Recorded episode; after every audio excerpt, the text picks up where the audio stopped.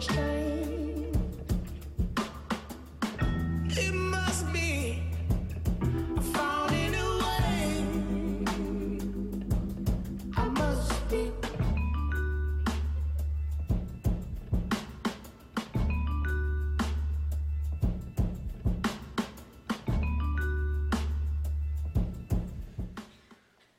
Last weekend we had the uh, big snow, and that's a big time at our house. Our girls get so excited uh, when it snows. And so uh, they knew they did everything to make that happen. They wore their pajamas inside out, they put a spoon under their pillow and ice in the toilet. And sure enough, on Friday morning, when they woke up, there was snow. And so they were just so, so excited. And so, what we do when it snows is we call all our friends in the neighborhood. We all just kind of head over. There's a big baseball field uh, not far from us, huge hill. And so we go sledding. And it is a fun time. My wife, I think, loves it more than anybody else. She is just like the professional sledder. She gets so excited about it. So we bundle everybody up and we head out to go sledding. And we had some great snow for sledding, by the way. I hope you got to go and be a part of that. Uh, but we were there last year, when it snowed just a little bit, my five year old daughter, Kate, uh, our youngest one, she wasn't much into sledding, okay? I mean, she was kind of like, I don't know about this. She got out there, kind of checked it out. Then she got back in the car where it was warm, and she had goldfish and an iPad, and she was happier there in the car, you know. And so we'd be like, "Come on, come on." She's like, "Nah," you know. She's just kicked back. She was having a good time watching all of us out there sledding. But this year, something changed. Now I don't know what it was, but she was like totally committed. She was like, "I'm into it. I'm doing it." And so I got a picture of her. She came out here she was ready to go. She was bundled up and she got out and she's like, let's do it. And so here's Kate sledding right here. Here she goes. Go by yourself, girl. Watch out below! Watch out! That's my wife right there. Kate almost knocking people over. There's a creek down there, by the way. I'm like, I hope she stops before she gets there. and thankfully she did. But uh, we had the best time, and she was going crazy. She just wanted to go over and over again. And after two and a half hours, I'm like, I'm ready to go in, you know. I'm walking up this hill, I'm bringing your sleds and stuff, but she just kept going and kept going. And we had some friends from church who had one of those blow up inner tubes, you know what I'm talking about? And that thing flew down the hill. I mean, it was like the fastest one. And so Kate wanted it every time, and we were all having to try to share it. Well, right toward the end, there was a big wind gust that came, and, and it took the inner tube, and the inner tube was like going away, and people are kicked back. You know, like a lot of the adults were up there watching from the cars, you know, and, and other people were like, there goes the tube, there goes the tube. And I'm watching the tube as it's heading to go over and down the hill. And Kate, our six year old, she's going after that tube. So she takes off running like full steam.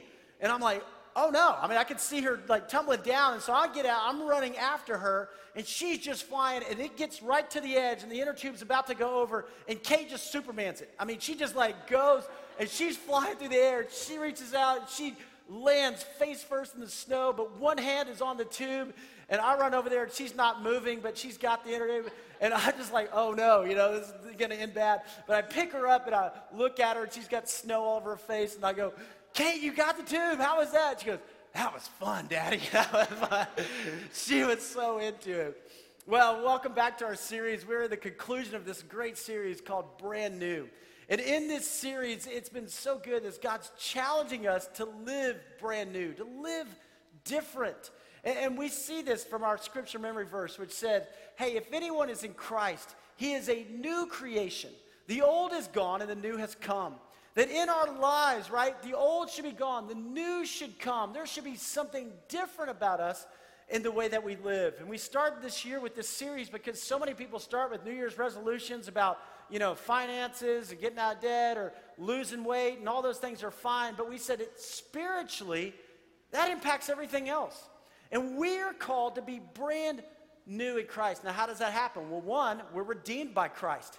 It, it's what Christ does for us. It's, I'm glad you're at church, but it's not church. It's, it's Christ, you know. And I'm, glad if your family is, knows Jesus, praise God. But it's Christ who changes your heart, who transforms your life, that you are redeemed by Christ. That's where discipleship begins. And then you're fueled by the Holy Spirit. As God draws you to Himself and invites you into this relationship with Him, God places His Holy Spirit within you. His deposit guaranteeing your eternity with Christ. Praise God. And the great part about the Holy Spirit is you have access to the Lord. It's not that you have to go to a priest or somebody else to say, hey, would you pray for me? You know, it's okay to have other people pray for you, but, but you have access to God. God hears your prayers. God leads you. God guides you. The Holy Spirit in you is your guide and your comforter. And then we talked about the third week that you're inspired to grow. That God wants you to mature in your faith. He wants me to mature in my faith. That, that we move from being a spiritual child to a spiritual young man to a spiritual father. That we're called to grow. And, and I hope and pray that you're not in the same place spiritually now that you were a year ago or five years ago. That you are growing and that you're maturing. See, things that are alive grow. You know, things that are dead don't grow. So we're inspired to grow. Last week we talked about how we're driven by love. Driven by love. What drives you? And for most of society, what drives them is money, right? Or fame, or recognition, or how many likes I get on Instagram, or, you know, I mean, there's a lot of things that compel people. But as a disciple of Christ, what should compel you and what should compel me is love. And every day, if I wake up and I say, you know what, today I'm going to love God more and I'm going to love the people around me more. I'm going to be the husband or the father or the wife or the mother, the roommate, the friend, the coworker that God's called me to be. I'm going to impact people with love. Hey, you've had a great day. If you live that kind of life and you love well, you're driven by love. And then today, we're talking about this that you're totally committed. There's a lot of people that love to kick back in the car and eat goldfish and watch as everybody else kind of gets involved. And God's going, no, come on. It's so fun. Jump in. There's a lot of people that want a little bit of God and then they want a lot of work, right? And a lot of kids and they want a, a lot with family and a lot of things and a lot of Netflix. And but I got my little God over here and God's going, oh, no, no, no, no, no, no, no, no. I want you to be totally committed because that's where you see the miracles happen. That's when your spiritual life comes alive. If you have a Bible with you this morning, I invite you up with me to the Gospel of John. John chapter 6. John chapter 6. New Testament, right? Matthew, Mark, Luke, and John, the four Gospels. Maybe you have a mobile device. You can access the scriptures online at YouVersion and follow along with us, or also we'll put the scripture on the screen. But John chapter 6. Now, I just want to set the context for you. When you get to John chapter 6, Jesus has rock star status. I mean, he's, you know, everywhere he goes, there's a huge crowd. People are following him everywhere. John 6 opens with 5,000 men. And now that doesn't even include the women and children. So, you mean, you think of 20,000 plus people there. And Jesus is teaching the crowd, and people have come from everywhere, and they're wanting to hear Jesus, they're wanting to see Jesus, they want to see Jesus do a miracle. And, and, and Jesus is talking to his disciples. He says, Hey, guys, we got to feed these, this, this crowd here, you know? I mean, they, many people have walked for days, they're hungry. And they go, Well, Jesus, it would take eight months' wages to feed them. And he says, Well, what do you have? And they say, Well, we got this little boy over here, he's got five loaves and two fish. But that's not enough. And Jesus goes, Well, don't forget about me. you, got me. Here, bring me that. Uh, What does he do? He blesses it, he multiplies it, and the entire, entire crowd eats till they're full, the Bible says. And then they pick up 12 basketfuls afterwards. And the crowd's going crazy. They're like, whoa, free food, right? When I was in college, if you had free food, I would go. I mean, I'm just telling you right now. I mean, if it was a pizza buffet, I'm there. You know, if it was free, it was like, yeah. Everybody's like, come on, I want to be a part of that. I want to jump in. And they try to make Jesus king. And Jesus slips off. And we're going to pick up over here, verse 25 of John chapter 6. And it says, when they found him on the other side of the lake, they asked him, "Uh, Uh, Rabbi, when did you get here? And Jesus answered, I tell you the truth. You're looking for me not because you saw miraculous signs, but because you ate the loaves and had your fill. You like the free food. Do not work for food that spoils, but for food that endures to eternal life, which the Son of Man will give you. On him, God the Father has placed his seal of approval. Jesus goes, You're just here to see the show, right? You just want the free food. Then they asked him, What must we do to do the works God requires? And Jesus answered, The work of God is this to believe in the one he has sent. Jesus goes, Guys, here it is. I'm the Messiah, the one you've been waiting for, the, Savior of the world. And so they asked him, Well, what miraculous sign then will you give that we may see it and believe you? What will you do? Our forefathers ate the manna in the desert. As it is written, He gave them bread from heaven to eat. Now, what are they referring to here? Well, if you go back to the Old Testament, you remember the children of Israel were slaves in Egypt. And God sent a deliverer, Moses. Moses goes and says, Pharaoh, let my people go. You know, that's what God says. And, and he leads these people out of this land of slavery, and he's, they're on a journey to the promised land. Well, they spend some time in the desert. And what grows in a desert? Nothing, right? So, how does God sustain his people? He rains down manna from heaven. So they wake up, they walk out of their tent, and there, sure enough, is this bread like substance that's come down, almost like dew. And they could pull it together and pack it together, and they ate this manna. God sustained his people. And they were like, well, we had, our forefathers had this manna in the desert. Remember Moses? And Jesus said to them, I, I tell you the truth, it was not Moses who had given the bread from heaven, but it was my Father who gives you the true bread from heaven. For the bread of God is he who comes down from heaven and gives life to the world. Sir, they said, from now on, give us this bread. Verse 35 Jesus declared, I am the bread of life. He who comes to me will never go hungry, and he who believes in me will never be thirsty. Now, this is the first of the seven I am statements that Jesus makes. You may remember, but when Moses was going to deliver the people back in the Old Testament, and God called him and met him at the burning bush, and, and Moses goes, Well, who am I supposed to say sent me? And God says, Tell him I am who I am sent you. Tell him I am sent you. So that's the name of God. I am. Well, now Jesus takes it and he says, I am the bread of life. Right? Your forefathers ate manna, but they died. You know? And God sustained them for a while, but they all died. I am the bread of life, and he who, who comes to me will never grow hungry again. He who comes to me will never be thirsty again. You have eternal life in me. I am. Jesus is making it so clear. I don't want you to miss this. It's about me. It, it's Christ and Christ alone. He'll say later on, right? I am the bread of life. He says, I am the, the vine. I am the gate. I am the shepherd. I am the resurrection. I am the way and the truth and the life.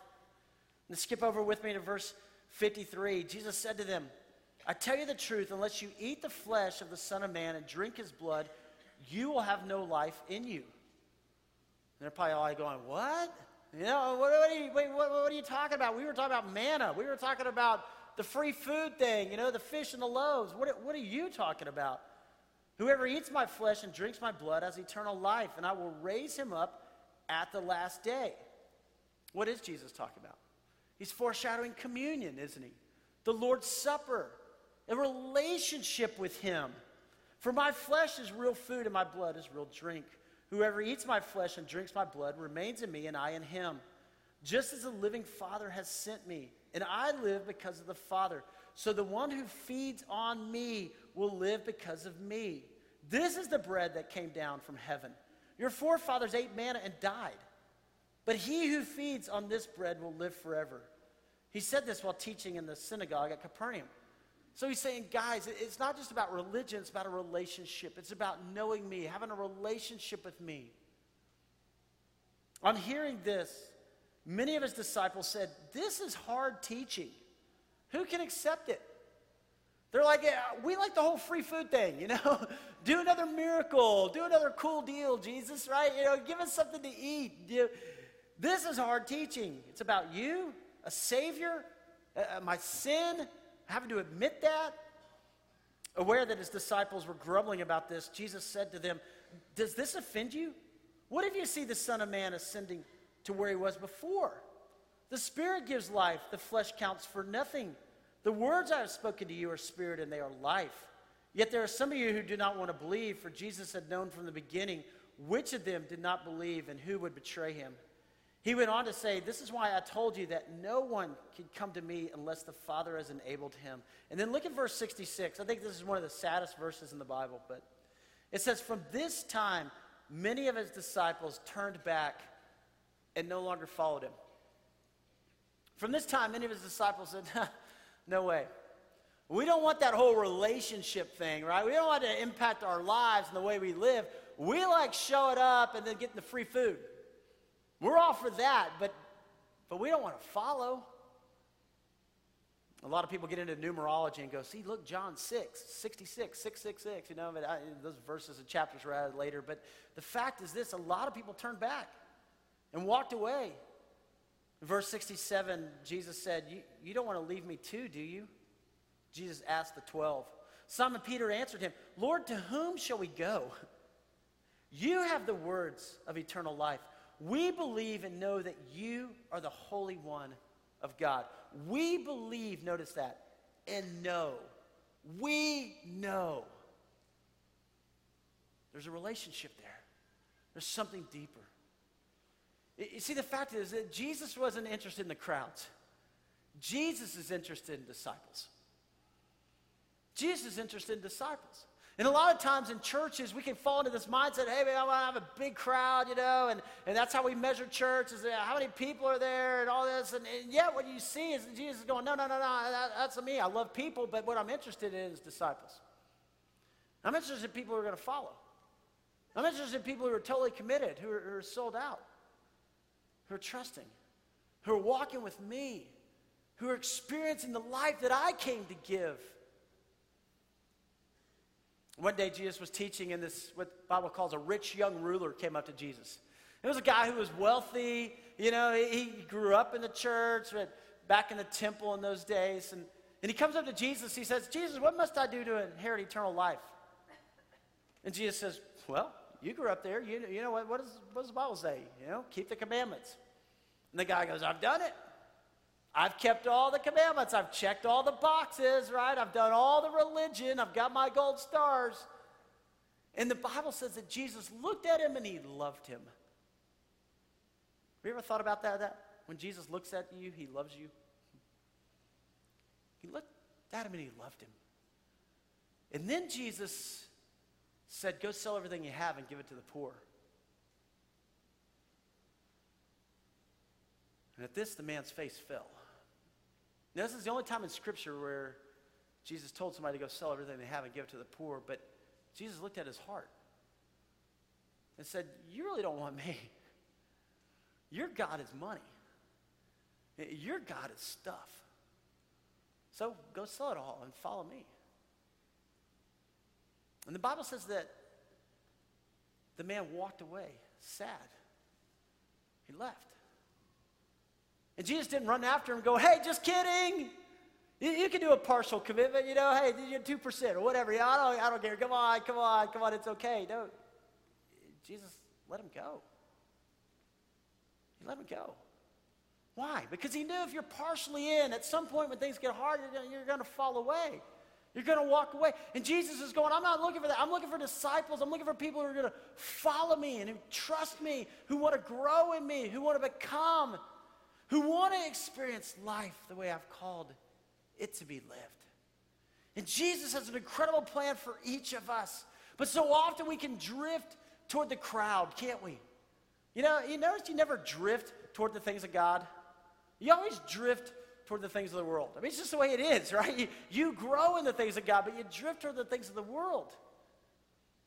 And the crowd, we don't know who they were. We, we don't even know the rich young ruler's name, but, but boy, we know Simon Peter's name, don't we? And do you think if you would have gone to Simon Peter and go, Simon Peter, you just hold on. You follow Jesus because God has an awesome plan for you. And Peter's going, well, I don't know what's going to happen, but I'm going to hang on to Jesus. I'm going to hold on to him. And you think if you tried to go to Simon Peter go, hey, Simon Peter, God's going to use you. You're going to walk on water. Hey, Peter, listen, you, you're going to see miracles unfold. Hey, Peter, you're going to see the church be born. Hey, Peter, one day in Rome, there's going to be a giant basilica built in your name. And Peter would be like, what? Are you kidding me? No way. I'm just going to follow Jesus. I'm going to be obedient. Where else am I going to go? See, we don't know the rich young ruler. We don't know the crowd, but we know the disciples because they held on to Jesus and they invested their lives in what really mattered. If you have a worship guide today, uh, I want you to look at some questions. And this is just kind of a self examination. This is for me and for all of us, kind of where are you today? As we conclude this series brand new, kind of where are you? Are you partially in? Are you totally committed? Are you kind of living for the things of the world and trying to add on a little bit of God? But, but where are you today? So I got eight questions, and, and this isn't for you and anybody else. This is just you and the Lord. Kind of where are you? Number one, do you just love the blessings of Jesus or do you love Jesus? Do you just love the blessings of Jesus or do you love Jesus? See, a lot of people are in it for, hey, what can Jesus do, right? I want the free food. I want that. I'm, I'm all about that. But, but then when times get hard, it's like, ah, I got to go solve this myself. Do you love the blessings or just Jesus? In the Old Testament, there was a guy named Job. You've probably heard about this guy. He was a righteous man, and God had blessed him. I mean, he had a lot of stuff. He was wealthy back in this day. He had a lot of livestock. He had a lot of kids. And then one day it was all taken away. I mean, really, it was all gone. I mean, his livestock was stolen. There was a fire. His kids were killed. And then he breaks out with these hives. And his wife looks at him and says, Job, why don't you just curse God and die? Thanks, honey. You know, why don't you curse God and die? And what does Job say? No. Are you kidding? Should we accept good from God and not trouble? The Lord gives and the Lord takes away. Blessed be the name of the Lord. I'm like, wow. Wow. I'm going to be totally committed. I'm going to follow God. I'm going to hold on to Him, regardless of the good times and the tough times. I'm in it. And if you know the story of Job, right? Things got really hard, really bad, and then God, man, redeemed restored. Number two is this Are you more interested in knowing about Jesus or deeply knowing Jesus? Are you more interested in knowing about Jesus or deeply knowing Jesus? See, a lot of people want to know about Jesus. The crowd knew about Jesus. Oh, they knew about Jesus. They were all flocking there. The Pharisees knew about Jesus. Everybody in the world today knows about Jesus. The Bible even says, Do you believe in God? Good. Even the demons believe in God and shudder, you know? I mean, it's not about knowing about Jesus, but the call is to know Jesus. The call is for this relationship, not religion, but a relationship and intimacy. In the Old Testament, in Hebrew, the word for know is yada. Yada. It, and it really means this intimacy. The first time we see it, it says Adam knew his wife, Eve. Yada. Adam yada his wife. There's an intimacy there. And that's what God invites you and me. It means to be fully known and fully accepted. Adam and Eve, back before the sin, back before all the things fell apart, there was this, this intimacy that they had. And God's saying, I want that with you. I want to know your heart. I want you to trust me with your dreams. I want you to hold on to me in the good times and the tough times. I want a relationship. Number three, do you have a Christmas and Easter commitment or daily commitment? You, you know, Creasters, right? They show up Christmas and Easter. It's great. It fills the place up, right? They're all, they're all here. Every church is packed on Christmas and Easter. And that's fine. I mean, you know, people are checking things out. They want to know. But, but that's not what God calls us to, right? He calls us to a daily commitment, a daily following. It says in Luke chapter 9, verse 43 if anyone would come after me, let him take up his cross daily and follow me. People go, well, I don't want you know Jesus jumping into my personal life. I don't want him getting involved like in my work or my business or my marriage or my home. He's like, hello, that's where I want to live. Because I'm the one who can redeem. I'm the one who can restore. I can run make all things right. Number four, do you only talk about the gospel at church or are you willing to share the gospel? A lot of times we're like, well, I'll talk about Jesus at church, but, but the rest of the week, that's my part. Because my faith is private. You ever heard that? You know, my faith is private. And you're like, really? Well, that's, that's not what we see here. And I'm not saying we have to go stand on a street corner or be at the Super Bowl with a big sign, you know, John 3.16 or anything like that. I mean, but what it's saying is this is just, are we willing to talk about Jesus? Are we willing to pray with our spouse? Are we willing to talk with our kids about what's really important? Are, are we willing to pray with a coworker? Are we willing to take a step of faith or a step of obedience? Some people go, Well, I don't want to get baptized because then people are going to see me with my hair wet.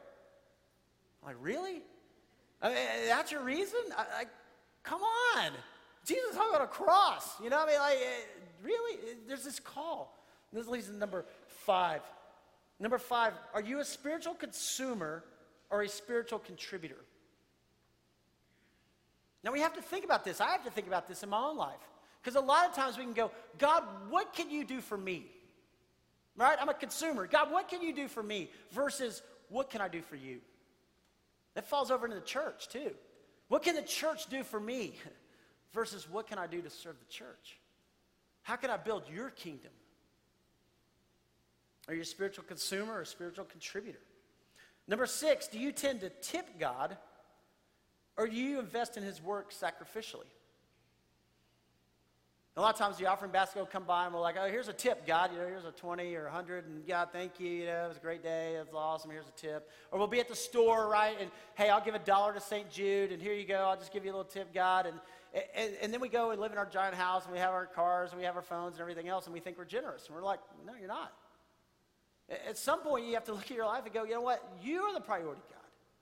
You've blessed me with everything I have. And I know how you asked me to give 10% back, but really it's my life. It's all yours. What do you want to do, and how do you want to use me, and what you've given to me? Number seven, do you live with more fear in your life, or do you live with more faith? Do you live with more fear, or do you live with more faith? You know what fear is, right? I mean, fear is like, uh, God, I don't know if you got this.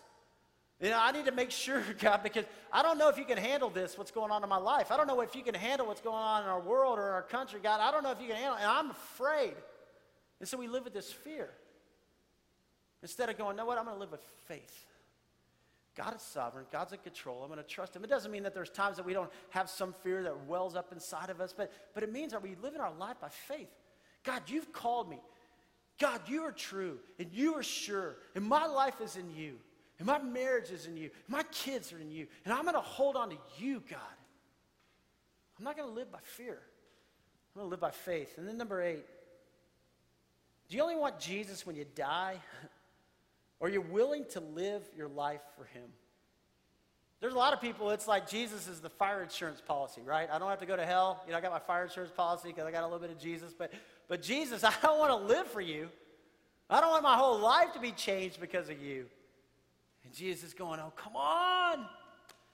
Be totally committed. Superman it. Sell out because that's where it's fun. That's where your spiritual life comes alive. Trust me. Trust me. Trust me. Trust me and living a life of obedience living a life of service, wow, that's where you see God do the miracles. You know, in the Old Testament, if you were a servant of someone, after seven years, you would be free.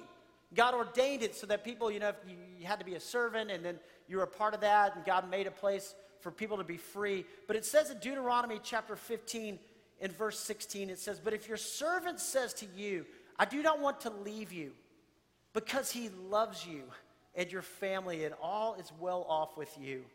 Right? You're serving and you're doing this. And then it becomes more of this relationship, and you're like, but I love you. I love this. I love what you're doing. This is incredible. Then take an awe and push it through the earlobe in the door, and he will become your servant for life. Do the same for your maidservant. I think God's just saying, hey, trust me, follow me, serve me out of love out of obedience. But watch. Watch what I'll do. Watch what I'll do. If you've been reading our daily step as a church, we've been reading through, we're in the book of Revelation now. And Revelation, uh, the Apostle John gets this glimpse into heaven. And he looks in and he hears Jesus speak to the churches. And Jesus says this to the church in Laodicea. The church in Laodicea, Laodicea was a wealthy place. And yet, here's what, here's what he says he says, To the angel of the church in Laodicea, write, These are the words of the Amen, capital A, the faithful and true witness, the ruler of God's creation.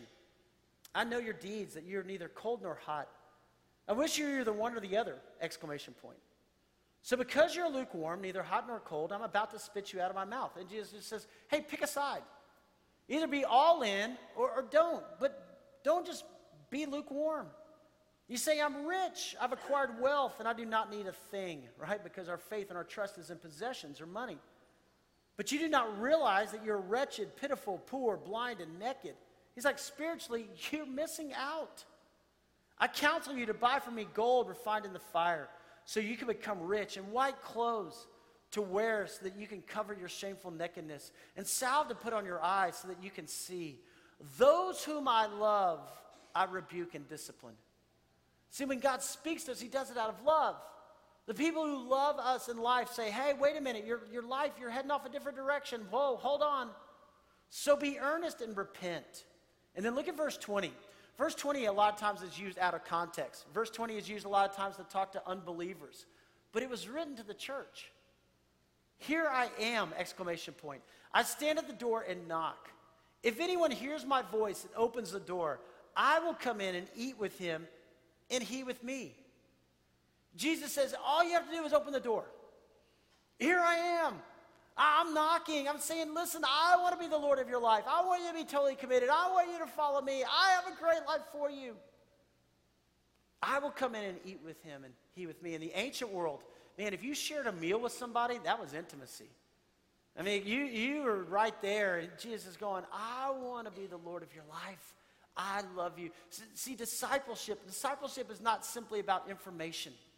And it's not about behavior modification. There's a lot of moral people who are far from Jesus. Discipleship is about transformation. It's about us being brand new in Christ, that the old is gone and the new has come, that we live for Him and for His name and for His glory. Romans chapter 12, verse 1 and 2. It says, Therefore, I urge you, dear brothers, in view of God's mercy, to offer your bodies as living sacrifices, holy and pleasing to God, for this is your spiritual act of worship.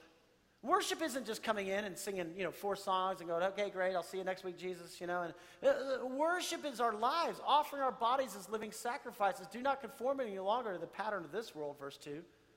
But be transformed, right? Be different, be changed, be transformed by the renewing of your mind. What's important to you, what you value, the renewing of your mind. So that you will be able to test and approve what God's will is, his good, pleasing, and perfect will so that you and I can know what God wants us to do, that you and I can know how God wants us to live. So many people, I believe, in our culture, in our day, they're living for retirement. I mean, really, th- their whole life is built around retirement. All my 401ks, all my, you know, golden years, everything's going to be built for retirement. No, no, no, no, no, listen. Your life should be built around Jesus. Your life should be li- built around living for Christ. From now on, everything in our lives should be saying, I want to live my life for His name and for His glory.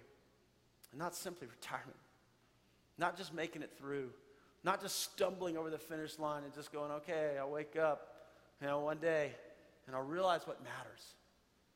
But living my life for Him. One day I stood at an altar at a church and I stood there with my wife Lisa and she placed a ring on my finger. And I placed a ring on hers.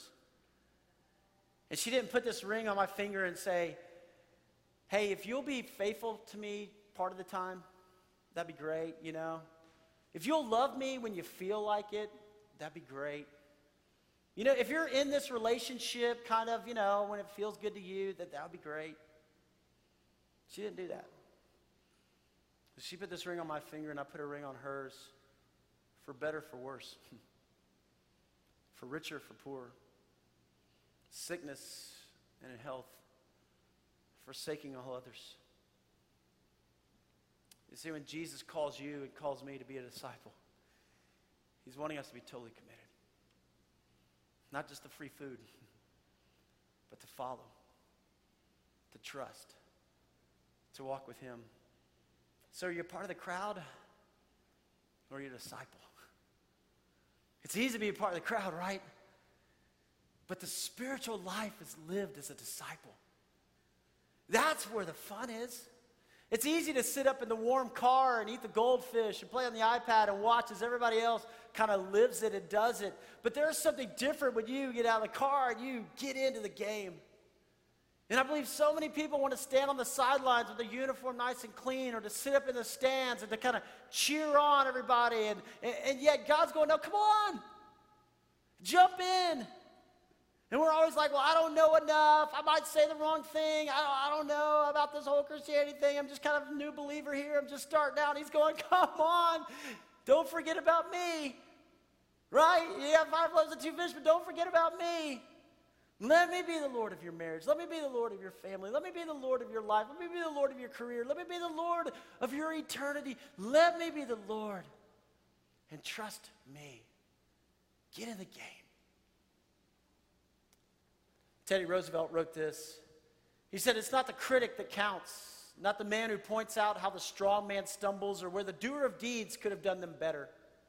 The credit belongs to the man who's actually in the arena, whose face is marred by dust and sweat and blood, who strives valiantly, who errs, who comes up short again and again because there's no effort without error and shortcoming, but who does actually strive to do the deeds who knows great enthusiasm, the great devotions, who spends himself in a worthy cause, who at the best knows in the end the triumph of high achievement, and who at the worst, if he fails, at least he fails while daring greatly, so that his place shall never be with those cold and timid souls who neither know victory nor defeat.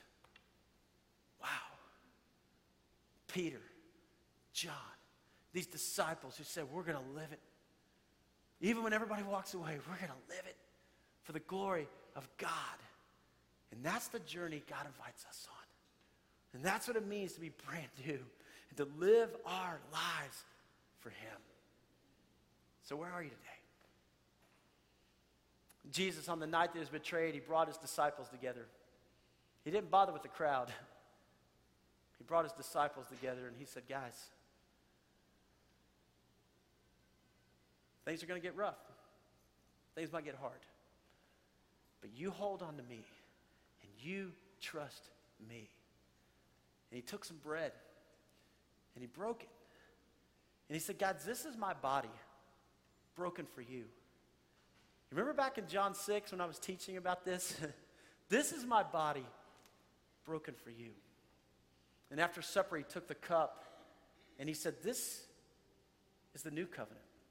My blood poured out for you. I'm giving it all for you, right? I'm sacrificing for you because I love you. I love you. And I don't want to spend eternity apart from you. And so, as disciples, we're gathered today. And we've come to share communion, the Lord's Supper.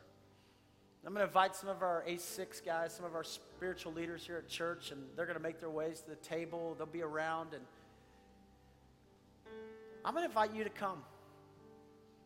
To come to the table, there's two tables in the back, there's two tables on the side, there's a gluten free table over here, another table over here. And when you come today, to, to just think about where am I spiritually? Am I totally committed?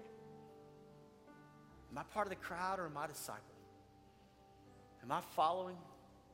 Am I trusting? Am I growing? As you pray, just break off a piece of the bread, Christ's body broken for you. Dip into the cup, his blood poured out for you. Remember what God has done for you.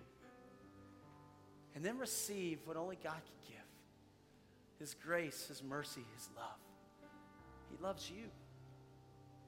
And this is our time to worship. This is our time to respond.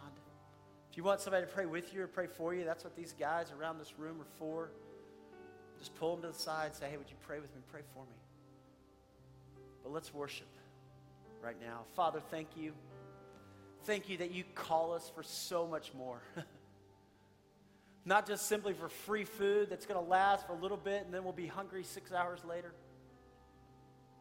Or our bodies will wear out and die. But God, you have called us for eternal life. You have called us on a journey. God, you want to do great things more than we could imagine. And so, Father, we commit our lives to you today, anew and afresh, to live our lives as disciples, not as a crowd. And draw us close to your heart today, Father. Fill us with your spirit and use us for your glory. We love you, Jesus, so we come to your table right now. In the name of Christ, we pray and we come. Amen. Amen.